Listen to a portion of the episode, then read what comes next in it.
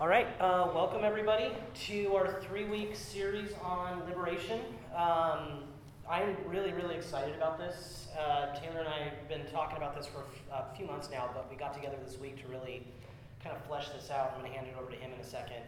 Um, I just wanted to give a shout out. The, the, the book we're going to be using just for today is a book called um, Thinking About God. It's introduction to theology kind of a book by a scholar, uh, theologian named Dorothee Sölle, a German woman um, who taught at Union Seminary for a while, or Union Theological, what is it?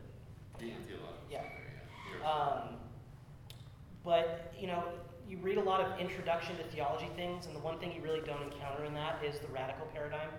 And, and really, that is the centerpiece of this book for her. So, um, I, I, don't think it's too like too over the head for the layperson. I think any of you, if you just kind of intentionally spend some time with it, would be able to comprehend it just fine. Um, you know, whereas like if it was Paul Tillich, I would say go to go to seminary first. Um, but I would highly recommend this book. We're uh, we're going to be spending time talking about just the few chapters, which is kind of the culmination of which is your handout. Um, but you can I don't know if you can get this, I mean, you can't get this at the book loft, but you can order it there. Um, but I would highly recommend actually getting this book and just going through it in your own time too, because it's powerful stuff. Um, so I'm going to hand it over to Taylor now, and then, uh, and then we're going to go through our, our handout and make a little bit more sense about it. Cool.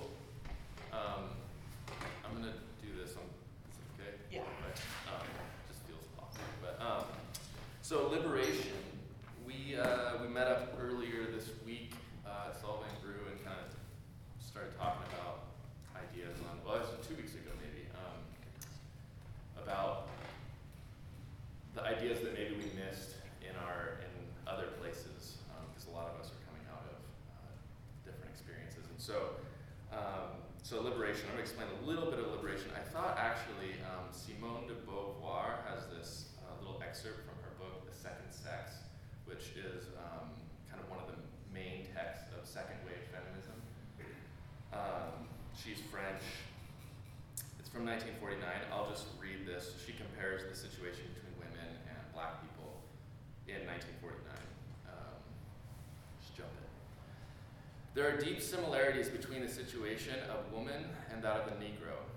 Both are being emancipated, liber- liberated, today from a like paternalism and their former master class wishes, wishes to keep them in their place, that is, the place chosen for them. In both cases, the former masters lavish more or less sincere eulogies, either on the virtues of the quote, good Negro, with his dormant, childish, merry soul, the submissive Negro, or on the merits of the woman who is, quote, truly feminine, that is, frivolous, infantile, irresponsible, the submissive woman. In both cases, the dominant class bases its argument on a state of affairs that it has itself created. As George Bernard Shaw puts it, in substance, the American white relegates the black to the rank of shoeshine boy, and he condones from this that the black is good for nothing but shining shoes. This vicious circle is met with, met with in all analogous circumstances when an individual or a group of individuals is kept in a situation of inferiority the fact is that he is inferior, but the significance of the verb to be must be rightly understood here. It is in bad faith to give it a static value when it really has the dynamic Hegelian sense of to have become. Yes, and this is de Beauvoir speaking in 1949. Yes, women on the whole are today inferior to men. That is, their situation affords them fewer possibilities. The question is should that state of affairs continue. So this kind of opened up a little bit new dynamic for me um, in trying to understand what liberation is. And so in this context that she's comparing the black person with the woman, she's saying that we, we need more opportunities. Give us more opportunities. We want to get rid of this, um, this class of people that is keeping us as shoeshine we can do more than that. And so they're asking for more opportunities. Um, enter the theologian Gustavo Gutierrez. Has anybody ever heard of Gustavo Gutierrez? Anybody besides Chris? Totally cool. So he's a Peruvian Catholic priest. Um, and in 19, I think it's 1968, he was asked to, because at the time South America was, they were, um, a lot of European people were coming and, s- and talking about development. We need to develop South America. And uh, we're going to show you guys how to come into modernity, etc. And so they asked um, the priest, can you give a, can you present a kind of theology of development? Can you give us like a uh, kind of theological justification? You know, can you put it in context with Christianity in the church? And so Gustavo Gutierrez was one of those priests that was asked to give this theology of development. He had studied, I think, in Belgium, a couple of the places. And um, so Gustavo Gutierrez showed up to this conference and he said, I was asked to speak about theology of development. I'm going to speak about a theology of liberation. It was essentially like, we are the hungry, thirsty, naked stranger prisoner, and it is your job to pay attention to us. And we don't need you to come and tell us how to become modern. We're, we have a different modernity potentially, and we're going to become our own people. In the same way that Simone de Beauvoir said, you know, you keep putting us in this shoe shine position. We want an opportunity to grow. And um, so that's that was kind of the beginning of liberation theology. Was the Peruvian priest Gustavo Gutierrez saying to in this Catholic conference, saying we don't. This is not a theology of development. This is a theology of liberation. And right before him, there was another priest who had kind of joined uh, this like guerrilla fighters, and he said if Jesus were alive today, he would be a guerrillero, a freedom fighter. And so this priest, Camilo Torres, he joined the indigenous struggle against the European colonizing forces. Um, so that's where um, liberation theology came from, Gustavo Gutierrez. Uh, right about the same time, there was a, a African American theologian named James Cone, who um, who initiated a black theology of liberation, and it was based on Martin King and Malcolm X and understanding the black context. His last book he wrote is called um, "The Cross and the Lynching Tree." He just wrote this. This is like nine years ago, I think it came out, maybe. Um, but the cross and the lynching tree. So he said that when I saw an African American person being lynched, I saw Jesus on the cross, and so this this this uh, it's a theology of liberation and not a theology of development, paternalism. And right alongside them was Dorothee Sölle. And uh, if you look online, you type in Dorothee Sölle pictures, there's a picture of the three of them actually at Union Theological Seminary in New York. And a couple other white guys, you know, whatever. But, um, uh, and she actually, teaching at Union, she um, taught alongside James Cone for a long time. So in this book, um, right in the very beginning, the first person she thanks is James Cone. She says, like, person who helped me understand this. She's German. She was born in 1929, which, if you know German context, 1933, there was a big event that happened. Hitler came to power. 1939 was kind of the big World War II kind of moment, and ended in 1945 when she was 16 years old. So she came um, of age during World War II, during the Nazis, kind of also in the aftermath of that, trying to understand. And uh, so, as a friend, um, Rachel in Berlin, I lived in Berlin the last few years, and she was an intern at the American Church Berlin, which is a Lutheran church. Um, and we just were having coffee one day, and she mentioned something she had read in Dorothee Sölle that had changed her life. And it was something, it was a quote. I've been looking for it, I can't find it. And I messaged her, like, where is this quote? She, she's like, I don't remember where I read that. But uh, somewhere, Dorothee Sölle says something like, if you can't share your theology with someone from the Holocaust, is probably not that great. And ever since I heard that, I was like, oh my gosh, that blows my mind because also the context I came from, it was always kind of emphasizing, well, you know, God, God shows up in the little things. I was driving and I, I got a parking spot. I'm just thank you God for this parking spot. And and then I'm kind of like, I was playing soccer with all these immigrants. I'm like, does God care about the immigrant situation? And that was not allowed in, in my context, or it was just kind of like, oh, that's, you know, we're not gonna, we don't want to talk about, it, we don't want to talk about that. It's like, I'm like, so God is like giving people parking spaces, but, um, but He's not showing up to things like the Holocaust. You know, like, where, where was He in that moment? Um, and so she she says um, a bunch of times things like um, uh, that uh, claiming an all-powerful God in light of Auschwitz is is like is, is just incoherent and, and doesn't respect the people. Um, so she came she came from from that experience, um, and uh, it was in I think the early '70s, not long after the Gustavo Gutierrez and uh, James Cone stuff started coming out, that she um, wrote uh, started writing. Anyways, this book is actually from 1990, um, which is kind of interesting to think. I was four years old when this book came out, so. Um, and I'm just going to read this little intro quote, and then Chris is going to kind of talk about her kind of frameworks, the way she sees theology, which I'm just blown away every time I read something. I've been looking for this kind of a frame, um, and uh, and so I found it, um, and uh, I think it's great.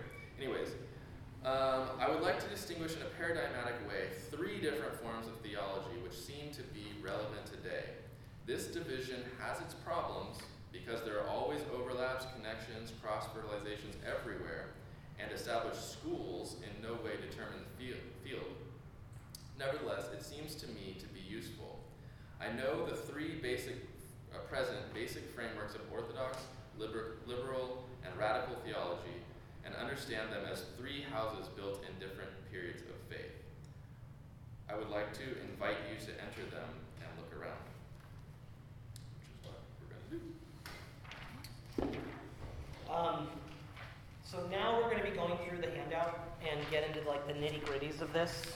Um, one thing I want to say before we get into that is that this is going to be challenging for most of us. Um, and it should be. So if you feel yourself starting um, to feel challenged by this, that's okay. I want you, what I'm asking for you to do is to be open to it. Um, try not to immediately critique it, shut it down, push it away, justify your feelings. Just be open to if you're feeling challenged by this. Um, my, actually, our expectation was that a lot of us come from this, what Dorothee Sölle would say is a liberal framework. And we tend to think that that's like the end all be all uh, framework. And what she's presenting to us is something that evolves from that, something that really has only been experienced by oppressed communities and has been theolo- theologized by oppressed communities too. So it's it is it is wholly outside of our experiences if we're coming from a white liberal place, which many of us are. Um, and so I yeah. Can I? I just want to like interrupt just before we move on. So I get the quote that you uh, wanted to share from Simone Bouvier. Oh, yeah. Uh, um, but I want to introduce a thought and conversations and learning that I have done from Black women um, who really resent white women saying, "Oh, I totally understand your oppression. Oh, I totally have felt that." Um, and so I just want to introduce that before we go into it because, yes, white women, women have been oppressed, you know, different cultures, absolutely oppressed, for sure. But in our America right now, and in most white communities, you really, Yeah. it, it's incredibly disrespectful to black people to say that the white woman can relate on a level of oppression. So Yeah. I get the part that we were trying to get, but I, I want to That's a good. introduce that Yeah. as something to keep in the back of your mind.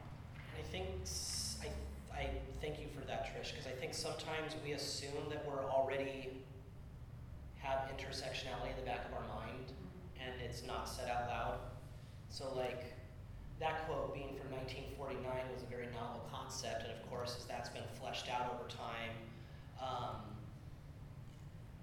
that intersectionality, the idea that people can hold uh, intersecting identities. So, you know, white women experience oppression as women and then see that similarity with like a black woman, but don't understand the intersection of that woman's femininity, but also her blackness, and try to make that comparison. So I know that's not what Taylor meant, but it's good to say that out loud because that's not, that is definitely not what's being said here. I, my hope is that all of those intersections are included in this paradigm, that it's not just for one group or the other, but as you'll see, um, the radical liberation paradigm is really meant to include all of those intersections. And like for me as a white, straight male, I have no experience in any of that and am trying to present the material. Um, but for anyone coming from a place of either a, a person of color, a woman, a person in the LGBTQ community, you have a lot more experiences with what I'm saying than, than those of us who aren't. So uh, thank you very much for saying that out loud because I think it needed to be said. Yeah. Anything else? Okay. Um, first thing I want to point you at is the timeline or the spectrum at the top. You'll see that? Right here? Um, and so what Dorothee Sölle is doing is presenting three paradigms of kind of evolution. Um, and so the spectrum at the top is to kind is, is really the lens in which um, Christianity comes through, right? So on the far left, with the Orthodox conservative paradigm, you see that it's it's through the lens of a historically powerful group of people. They understand God through a historically powerful lens. They understand God as the powerful institutional church, not the oppressed person, right? And then, as you see in the liberal paradigm right there in the center, I labeled it as historically complicit rather than historically neutral because it, historically neutral says that you just simply didn't know or something like that, and that's just not the truth. And then, of course, on the right side of the spectrum is historically pre- oppressed. You, this paradigm comes through the lens of oppressed people be it people of color, indigenous people, women, LGBTQ people, um, etc. Make sense? So I just want I want to point that out first, and then go through these three paradigms. And um, what you need to understand about these three paradigms as we're going through it is each column, each paradigm, is a, is in a sense a liberating critique of what comes before it but then the next one is also a critique of its own shortfalls. And so Dorothee Sölle talks about how the liberal paradigm was good, it was necessary, it was one of the things that gave her her theology that led her to this radical paradigm. Um, so she's not bashing any one of these wholly. She's, she's really trying to describe their evolution, but she's also trying to describe this radical paradigm that a lot of people are not aware of um, unless they are coming from communities of color. And I, I think one of my favorite examples is every year, Martin Luther King Day, everybody celebrates Martin Luther King. Everybody. But if everybody understood how much Martin Luther King comes from this radical paradigm, he would probably be viewed in the way he was in the time he was alive, right? 25% approval, uh, uh, and even though he was a nonviolent resistor, still assassinated. Um, and so, so one, this is kind of for us who I imagine most of us exist within this center framework to really look critically at ourselves um, and hopefully see what I would call a more authentic Christianity in this radical paradigm. And, and you might be asking, why is the radical paradigm the most authentic Christian paradigm? This goes back to the timeline I, timeline I did, which not all of us were here for, but there's, you know, this first 300 years of Christianity when this radical paradigm was Christianity. In the time of Jesus and 300 years after, this paradigm was Christianity. And then as Constantine comes in, uh, comes in and completely changes it to a, a, a different paradigm altogether. And, and a lot of that's lost. So that's kind of my introduction as we go on. Um, so starting with the Orthodox conservative paradigm, one thing I would like for you to imagine is actually a first column over here that I'm going to call medieval Christianity. And, and we've talked about that a little bit. And so, medieval Christianity, the hallmarks of medieval Christianity uh, was authority. Christianity was fed through the lens of authority. It was fed through the lens of the Pope and whoever the emperor was at that time. Um, so it was very authoritative. It was not dogmatic, it was not traditional, it did not incorporate uh, a, reading of scripture by lay people. It was entirely through the lens of authority and fed to people. Um, and so you have to imagine this first Orthodox conservative paradigm comes as a critique of that medieval paradigm. And so, um, what Dorothee Sölle is saying here is that the hallmark of the Orthodox conservative uh, paradigm, and she's doing this through the lens of the Reformation, not through Catholicism, but through Martin Luther and the Reformation. So, the first uh, uh, feature here is that it's dogmatic and it's traditional. Um, Well, that's, that's what Martin Luther did, though. He took on what was being taught at the time. and Exactly. said, This is not really, you know, connecting with, with Jesus. Absolutely. The way you're supposed to, you are, you know, you don't need the Pope. Yeah. You don't need, you So- know, to pray to the Yeah. saints, you can pray. I mean, he, that's what he did. He took it on and was kind of, oh, he was a radical in his time. in, in his time in Germany, absolutely. Yeah. And that's why she says this, or, this Orthodox conservative was a critique of the medieval, and it was a liberating factor from that medieval. It's, it's, what, it, it's what enabled the liberal paradigm to come about, it's what enabled the radical paradigm. It's an evolution that happens, and each of these needs the one before it in order to evolve. So you're absolutely right, Shelley. Um, and that's why I said each of these is not wholly negative or wholly positive. She's trying to frame the evolution of thought to push people into something new. And so, it, it, so when she talks about dogma and tradition, she's talking about one, the Bible being the authority, not the Pope, not the Emperor. But from the Bible being an authority, dogma was created. So, like a dogma of justification, a dogma of sin, a dogma of etc. And these, these dogmas become authoritative for people, for nation states, for Christianity as a whole. Um, A collection of rules? Is that what dogma is? it's like a collection of rules that do become very authoritative, so yes. And the important part to remember is that they're based on an interpretation of Scripture that people have access to. That's one thing Luther did was like, hey, here's the Bible. Everybody can read it now. But then Luther also said, you know, this is through the Book of Concord, but this is how we're interpreting this Bible that you can now read. And so those interpretations became dogma, became tradition. Um, and, and, and, and people today still hold on very powerfully to that, those dogmas and those traditions.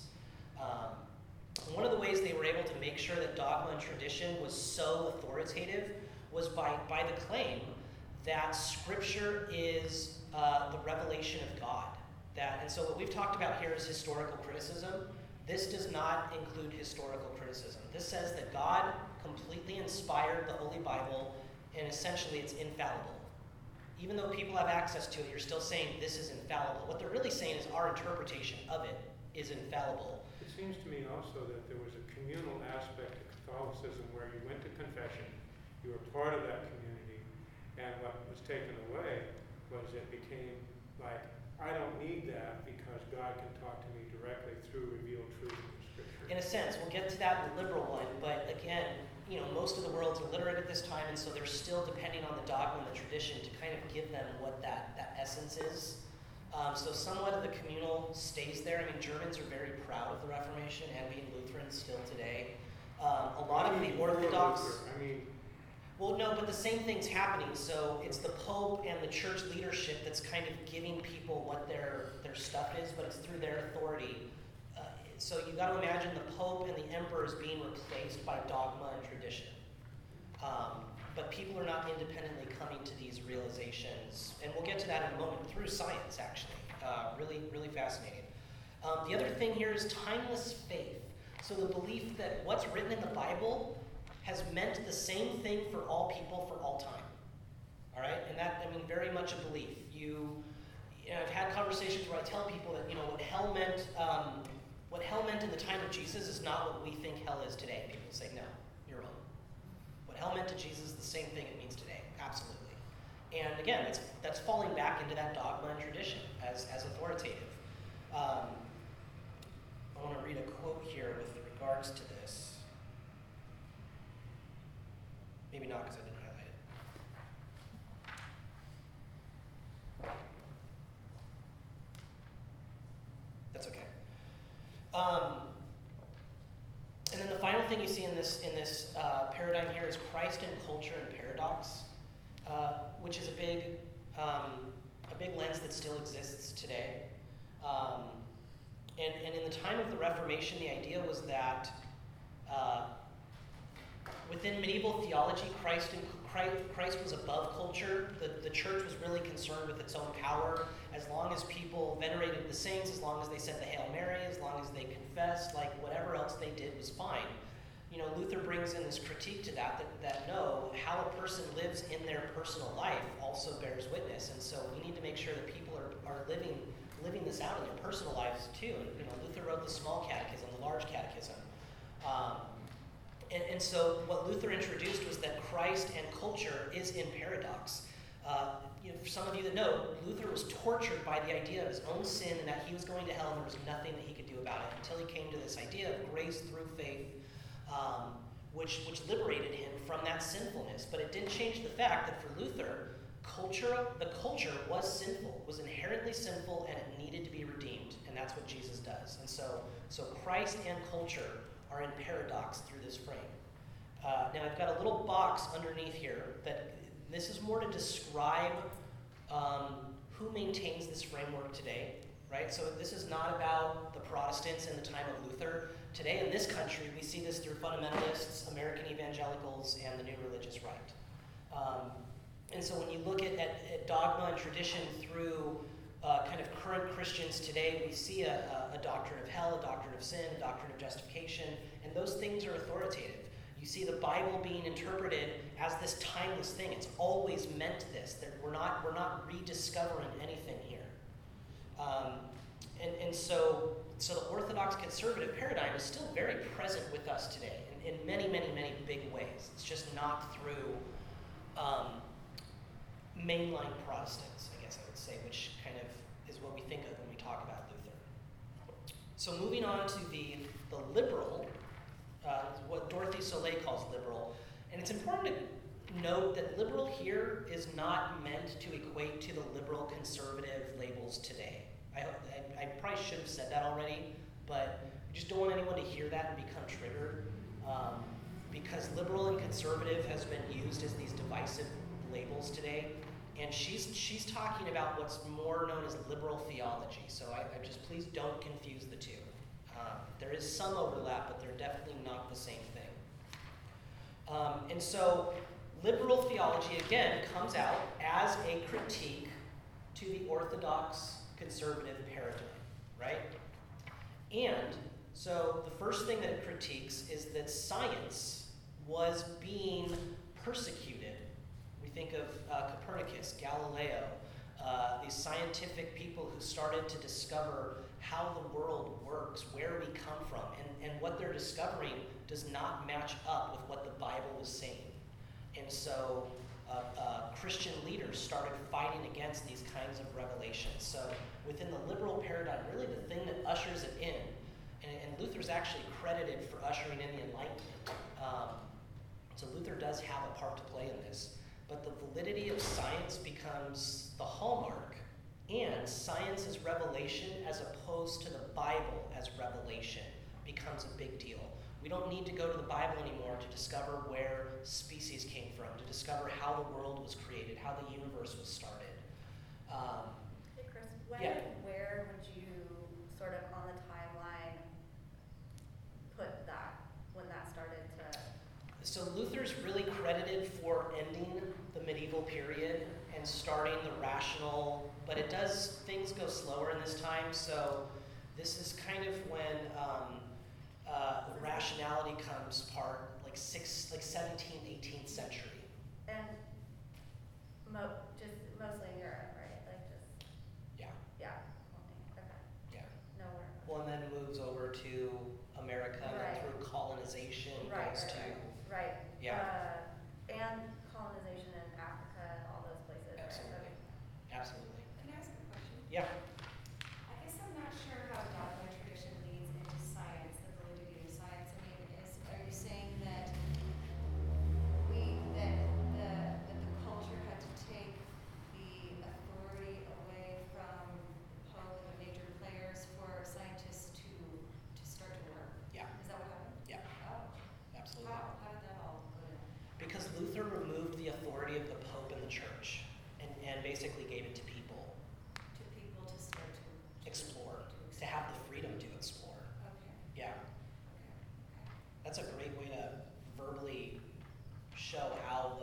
process of this critique works out. So thank you. Yeah. Maybe like the historical idea is that um, so the medieval Catholic Church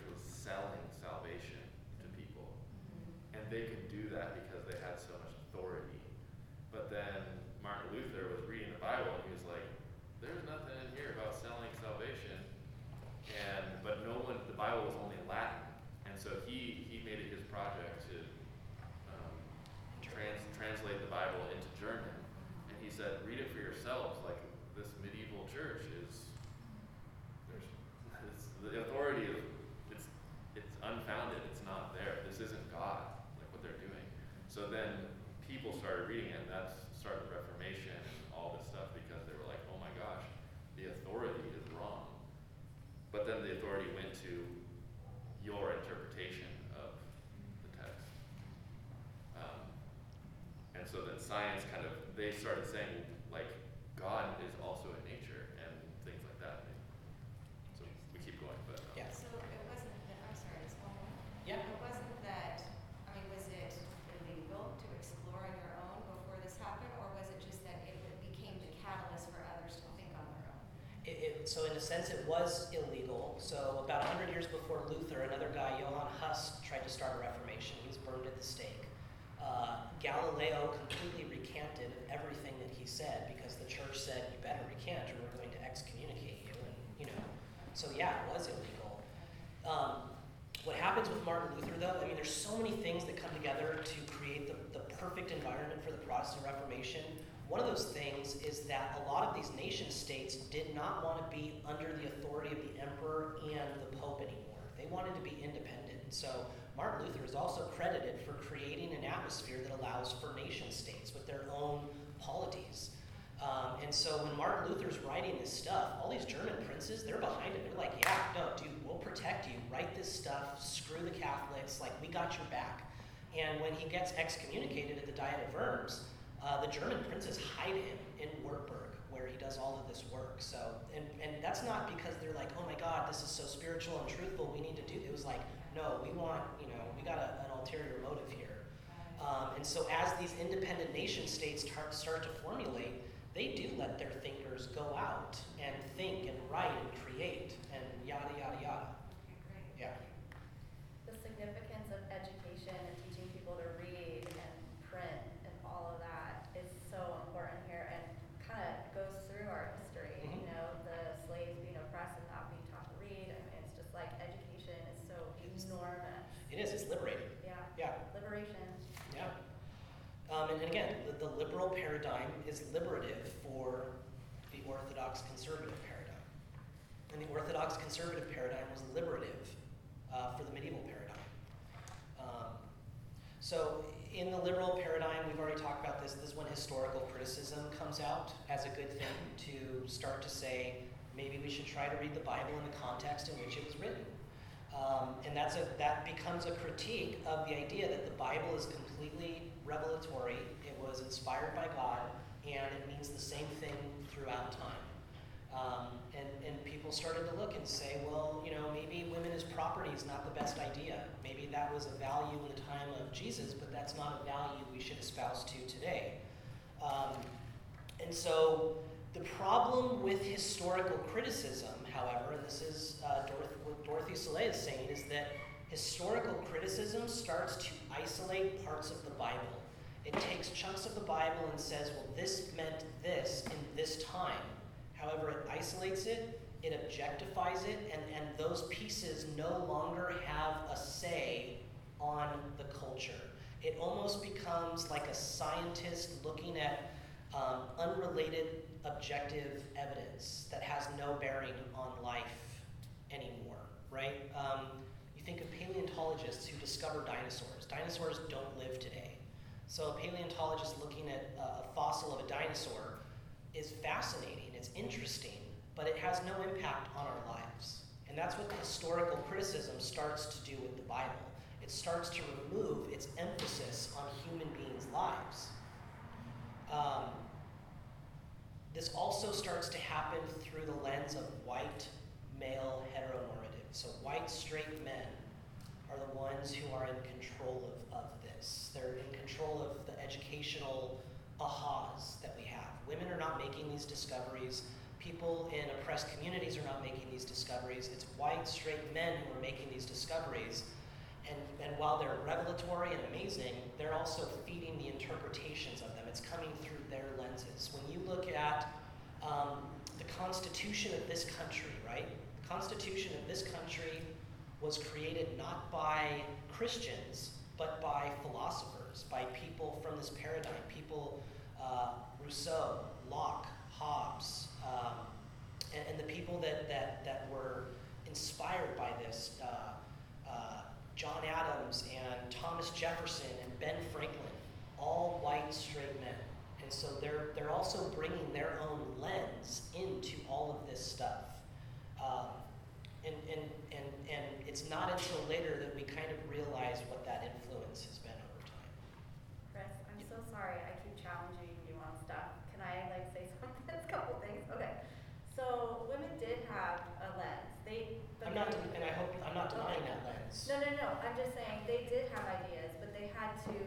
pretend they were men. I mean, that's been happening, Joan of Arc, that's been, I mean, they did have ideas, but they weren't able to speak, they had to act like men or tell men. So I heard you say that they didn't, that only the ideas of men had relevance. I didn't, okay, so I, no, I did not mean Okay. relevance. And then also, I, I disagree that paleontology doesn't have impact on. Well, that's a digression, so I will, Okay. I will stop you on that one. I was just trying to come up with an example on the spot Okay. of, Okay. you know, sometimes how science can isolate and objectify something, uh, as opposed to looking at it subjectively. But yeah, maybe after. Yesterday, or last week, I didn't even open my mouth. This week, I just. You're just coming, yeah, you're making up, that's okay though. And this is, this is dialogue centered, I wanna hear your voices. Um, the other thing that, that happens with this liberal paradigm is we start to see a unity of culture and Christianity, or unity of, of culture and church. Um, it's not, it's not in paradox or bumping heads anymore. It's, it's now starting to be adopted.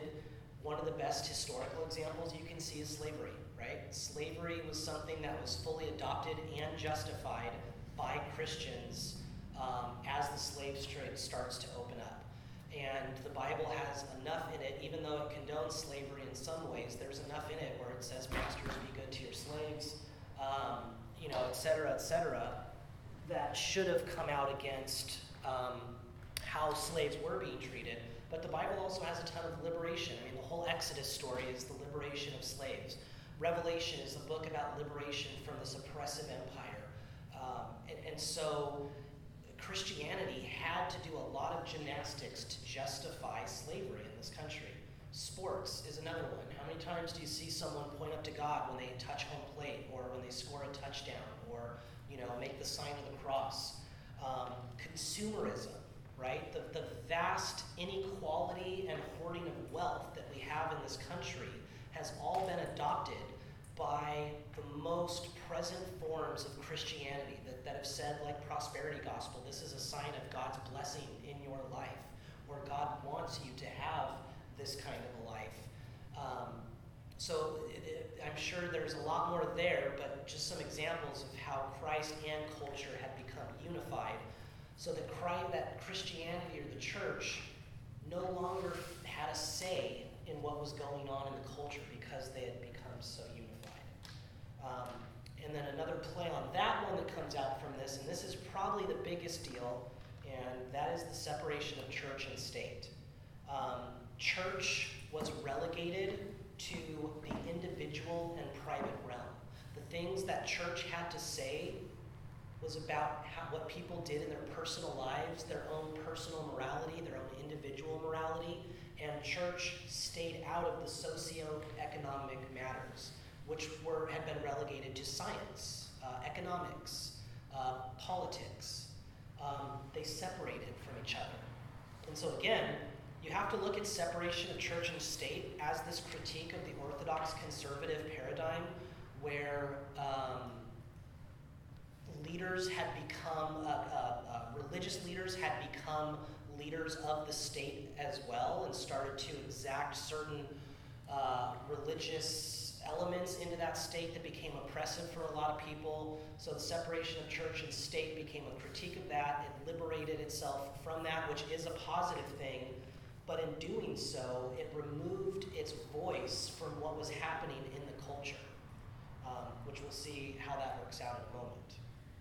And, and, and we really see the liberal, at least with Christianity, the liberal paradigm play out within mainstream uh, Christianity in this country. But in many ways, we see this paradigm with culture in general. This does not have to be relegated only to the church. This is very much a product of society as a whole in Northwestern Hemisphere societies, not Eastern, not uh, Latin American, South African, African, etc.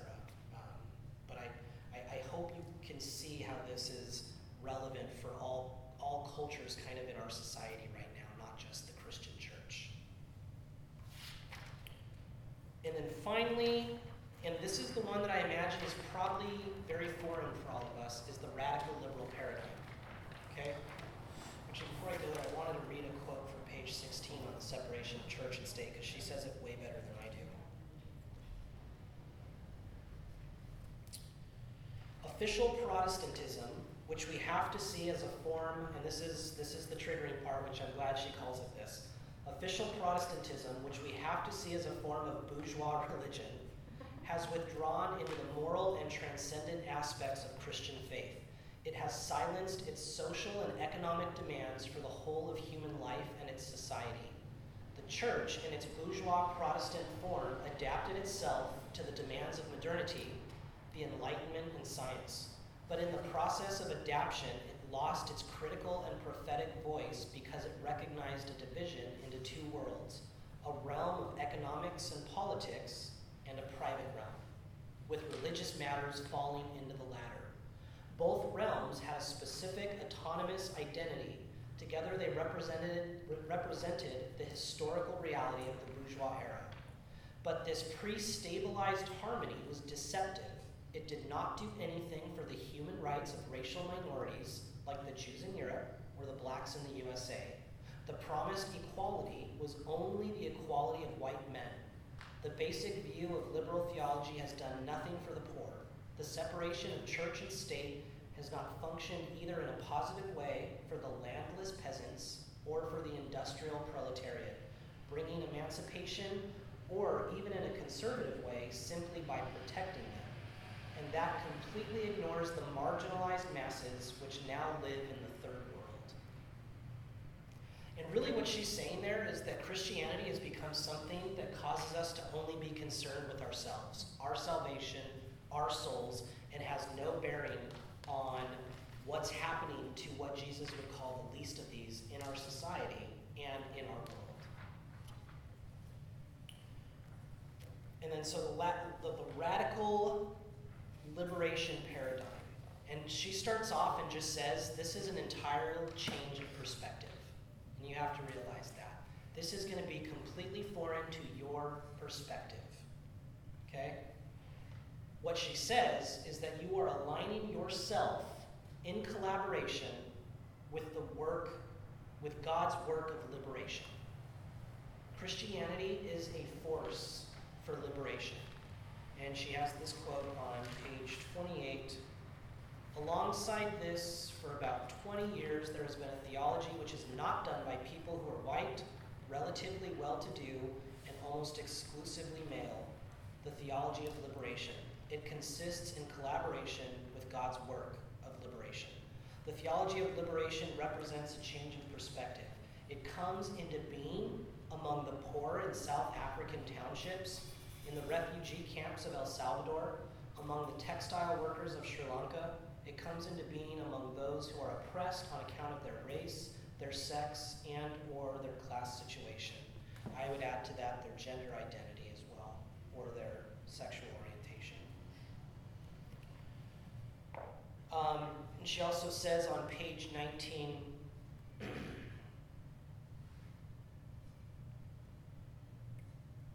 Liberation theology, too, is oriented on the one word of God, on Jesus Christ, but it does not leave this word without a context standing above time or re- related to individual souls in their depths. For liberation theology, the one word of God is the messianic praxis of Jesus and his followers. In liberation theology, the principle is that the poor are the teachers, and so we learn most today from the poor and through the poor. Not technology, not knowledge, but faith and hope. By poor, we understand the victims of history. So she uses poor not just to talk about economic poverty, but the victims of history. And she gives some examples in her time of, of who that, that is. It's the, the people in South Africa, which Nelson Mandela and, Des, Mandela and Desmond Tutu were part of. She talks about uh, the people in El Salvador, liberation theology comes from Gustavo Gutierrez, Oscar, Oscar Romero, um, the textile workers of Sri Lanka, which Taylor and I couldn't think of a leader in this area, but um, definitely believe her. And it comes into being amongst all those who are oppressed on account of their race, their sex, or their class situation. Malcolm X, uh, Martin Luther King, people who all operated within this liberal paradigm.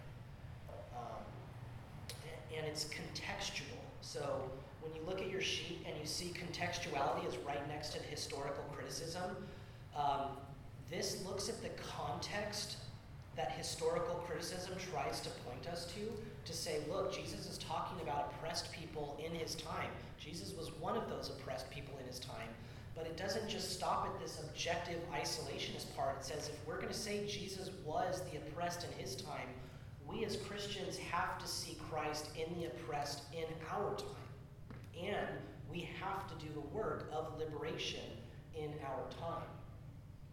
Uh, the final thing here is that it introduces this, this shift of Christ against culture, uh, or Christ and culture in paradox. There, there are definitely some similarities between the radical paradigm and the orthodox conservative paradigm. Um, one of them is that Christ and culture is in paradox in both of those. However, in the conservative uh, orthodox paradigm, Christ is against culture, but Christ is being represented by the powerful in this power in this paradigm. It's the church leaders, the people who have interpreted the Bible and created this dogma and tradition. In the radical liberal paradigm, um, Christ and culture is in paradox because culture has become oppressive towards uh, uh, people of color, women, LGBTQ people. So culture is again committing sin, and Christians, the church, should have a say in what's happening in that culture. It should not be relegating itself to personal individualization. It should be having a voice in saying that what is happening in this country with people of color, with women, with LGBTQ people, with, with wealth inequality, with what's happening in third world countries, with um, America's foreign policy against a lot of developing nations. The church should have a very powerful voice in all of this stuff instead of just being relegated to the private. Um, so that, that paradox comes back, but it's through a very different praxis, which is powerful. And one of the reasons I wanted to bring that part up especially is because today I hear this constantly from people that the separation of church and state is a good thing, which ultimately it is, especially as a critique against that orthodox conservative um, power model. Uh, but the other one is that I'm not, I'm not religious, I'm spiritual right? How many of us have either said that or heard this? I'm not spiritual, I'm not religious, I'm spiritual. There's a part in this country that still holds on to this fear of Christians taking over leadership positions and, and, and putting in oppressive policies towards people. And so we are afraid that the church can't have any kind of an institutional structure because it will always be oppressive. However, people of color, black people, Latin American people, they don't feel this way about their church. If you go to, uh, this happened in Southside Chicago all the time, um, black Baptist churches in Southside Chicago where I lived, they would constantly invite uh, local politicians into their church to speak to their people, to tell them what they're going to do to their people, but then to call them out and say, These are what our needs are, this is the oppression we're experiencing, what are you going to do about it? And they would hold them accountable.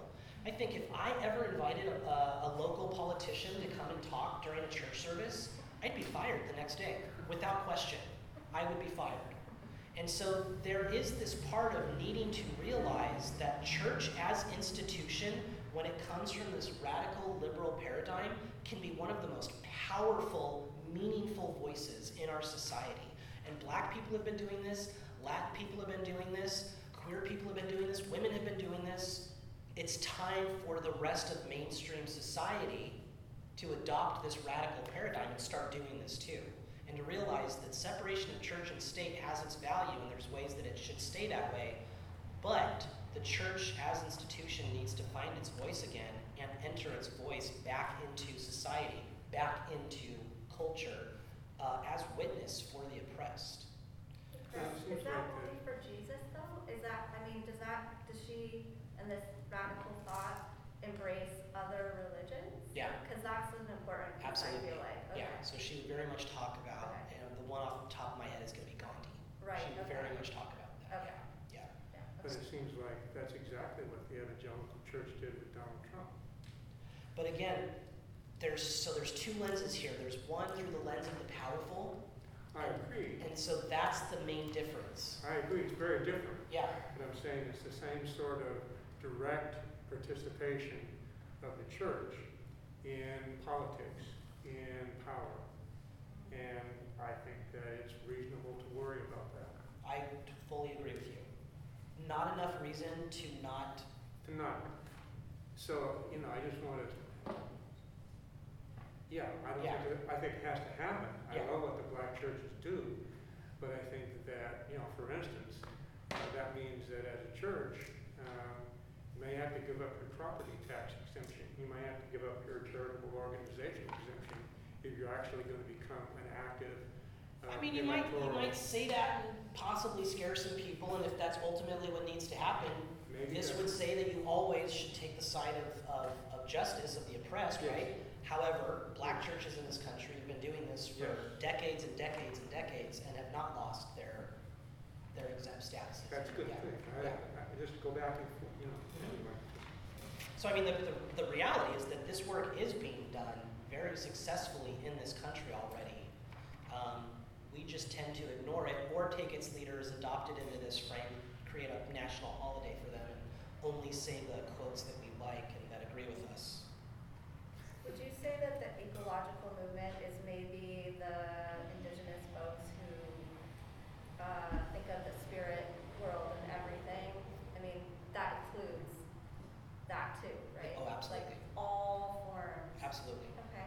Uh, we pulled, I, quotes here that we could, but she definitely talks about Native peoples in this country, um, quite a bit actually. And, and she does talk about people of different faiths who have been doing this liberation work in, in their faiths as well. I think the other thing I, I would say to be careful about is that, um, in many evangelical congregations in this country, they're very close to taking up arms if they feel like that. Uh, they need to, to, uh, advance God's word,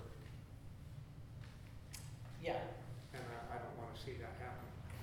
So I think that, that, you know, on the other hand, in Latin America, uh, liberation theology and liberation movements actually did become very militant around some of the issues that were present in those time, in those places. liberation movements did. The church worked alongside those movements, but they did not create them. No, they did not. Yeah.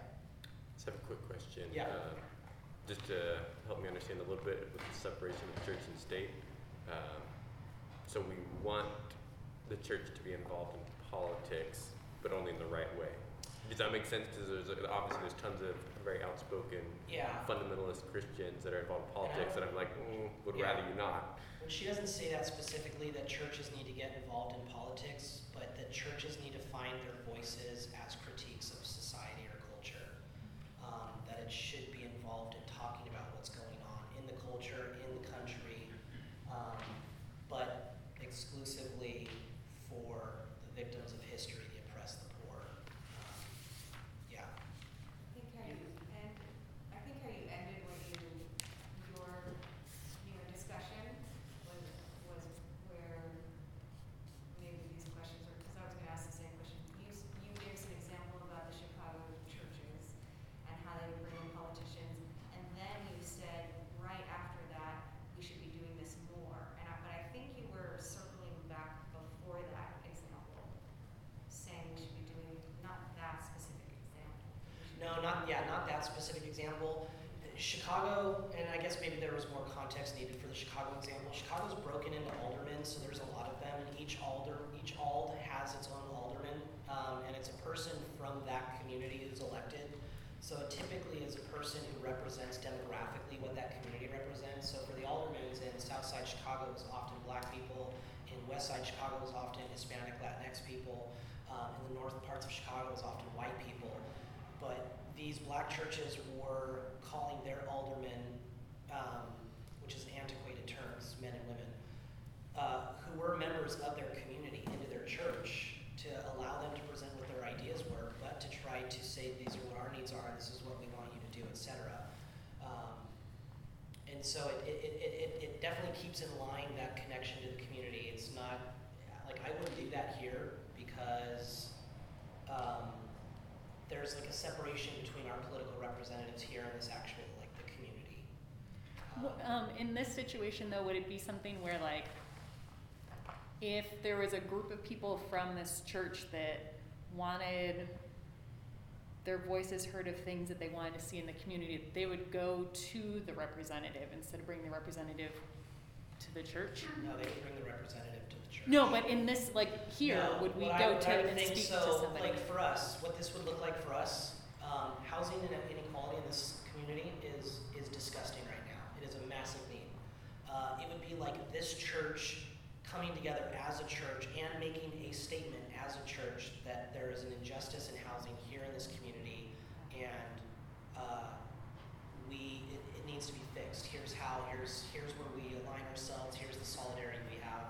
It's not so much trying to get your person into politics, it's trying to align yourself with, uh, with those who are in need, with the least of these, and actually make statements as church about what's going on in culture. That's how I envision it, because I'm not ready to have a politician come in here and, you know, um, but also being a white community, a white church, like that's a very different power dynamic than a, black church in Southside Chicago. Your hand was up. Oh, I was just gonna say, I think she, she says, uh, like liberal theology affirms the separation of church and state as a liberating basic principle. And then she kind of says, but this is deceptive. I think she's just saying that it's, it's not, it's not this like, we've tried out, we've done everything, now that we have a separation of church and state, it's not like a, she's saying it's not as great as we think it is. It could, it could go either way, I think is what she's saying, like. And coming from a it's- woman, coming from a woman who grew up in Nazi Germany, she says very explicitly, separation of church and state led to fascism, led to Hitler, because the church had removed its voice from society, from culture, that it basically let Hitler walk right in. It, it, it, it, it, it allows totalitarianism to take over because it starts focusing only on the private life of a person and not on what's going on in society. And then it's coming from like, like an example is that uh, like Henry VIII came up with his own rules of what he wanted his religion to be so that he could like accommodate his like that like the choices that he was making about his wives. And so then he was making decisions and like kind of since he was a representative of the Anglican Church and the king, that he then was like putting that on his people of like his beliefs. Not so, I mean, kind of, but Henry also was a big reader of Luther and needed the theological justice. He needed the church on his side. So he, he didn't do this as king saying, here's what the Bible says, I'm going to do this. That's what would have been the medieval model. He came from this, this orthodox conservative framework of having this doctrine and, and, and dogma already in place and then saying, hey, I should be able to do this, blah, blah, blah. So somewhat, but no. I think like most recent would be like Jerry Falwell saying we don't need a pastor, we need a commander in chief, and then that's how you got Trump elected by most of Christianity. Yeah. It's like there's a clear separation. It's like you don't need someone that is speaking biblical things accurately. You just need someone that's a strong leader in there. Yeah. So we're like right at time. I have these questions, but um, I don't want us to go over. And uh, so I, I really want you to consider these questions in your own time. Seriously, read them and think about them. Um, in my experience as a pastor, what I would call a liberal pastor, theologically liberal pastor, I would love to say that I'm part of this liberal liberation radical paradigm. Um, I'm fully aware that I'm not. I'm very much in this liberal camp right here. Um, I, I, I would actually probably lose my job if I went fully into the liberal par- the, the, the uh, liberation paradigm. I wouldn't be fired, but enough people would leave my church that, that I would risk the future of this church by doing this. Um, so there's like Are you worried about moles in here listening? no, not at all. Not at all. No. Um, and, and, and I mean, for those of you that have heard me speak publicly in town, Yes. it's always been from this place of this Right. radical liberation paradigm. Um, but there's definitely been backlash in this church, and it would it would it would be risky for me to do this. It's not risky for me to do this by myself with my own voice. It's risky for me to try to have this church adopt this paradigm because most of the people here are not ready for it, and they would probably go to a different church, um, and and it would definitely risk the future of this church. However, you know, uh, Phyllis Tickle who was the one that said reformations happen every 500 years, um, said that the time for another reformation is now. And all the Lutherans were like, cool, let's go. We're the reformers. But the truth is, it's not going to be the Lutherans who usher in the next reformation. It's going to be people within this radical liberation paradigm. And they're already doing it. Um, and and, and in, in many ways, that's what's um, fueling this ex-evangelical uh, movement right now is, is people have started to see these critiques. Um, I think, you know, I think we talked about this, that we would actually see American evangelicalism probably right here between the two. Um, not wholly over here, but definitely not wholly over here either. Um, and, and so I think, you know, I, I think what we're seeing a lot in this country is because people are realizing that, that this is the most authentic expression of Christianity, and, and people definitely want to be a part of it. But there's a ton of risk in doing from family, from friends, from uh, different places of power in, in your community, etc. Um, so please take some time to go through these and think about it. Um, this is just the beginning of, of the uh, our, our talk on liberation. So next Sunday we're going to be talking about Cornel West's um, essay, uh, "Crisis of Christian Identity in America." Um, two of you I know have read that already, so it'll be a little bit of a review for you. But for the rest of you, it's a 30-page uh, essay that's really good, um, and we're going to kind of just bring out it's it's a two paradigm look at, at Christianity as opposed to three, but still really good stuff. So. This is not the end of the Liberation series, this is just the beginning. A lot more for you to think about and chew on. Um, and if you have more questions, we can bring those back next week. I would like to say, I think that journey is a liberation of oneself as well as one's loved ones, and that they're, they're connected. Where can connected, we find ourselves connected to one another, and that in that liberation of our viewpoint of what's going on, we liberate ourselves too. Yeah. Well, and, and for me especially, and this is kind of my thing, is the, the community of it all. Like, so radical liberation paradigm is entirely community centered. This is not done by one person, this is done by the community. Every group that you see that incorporates this paradigm, the black church, Latinx church, uh, queer community, it's all done in community. It's not one individual. The liberal paradigm is very individualistic. And, I, and again, not individuality, but individualism.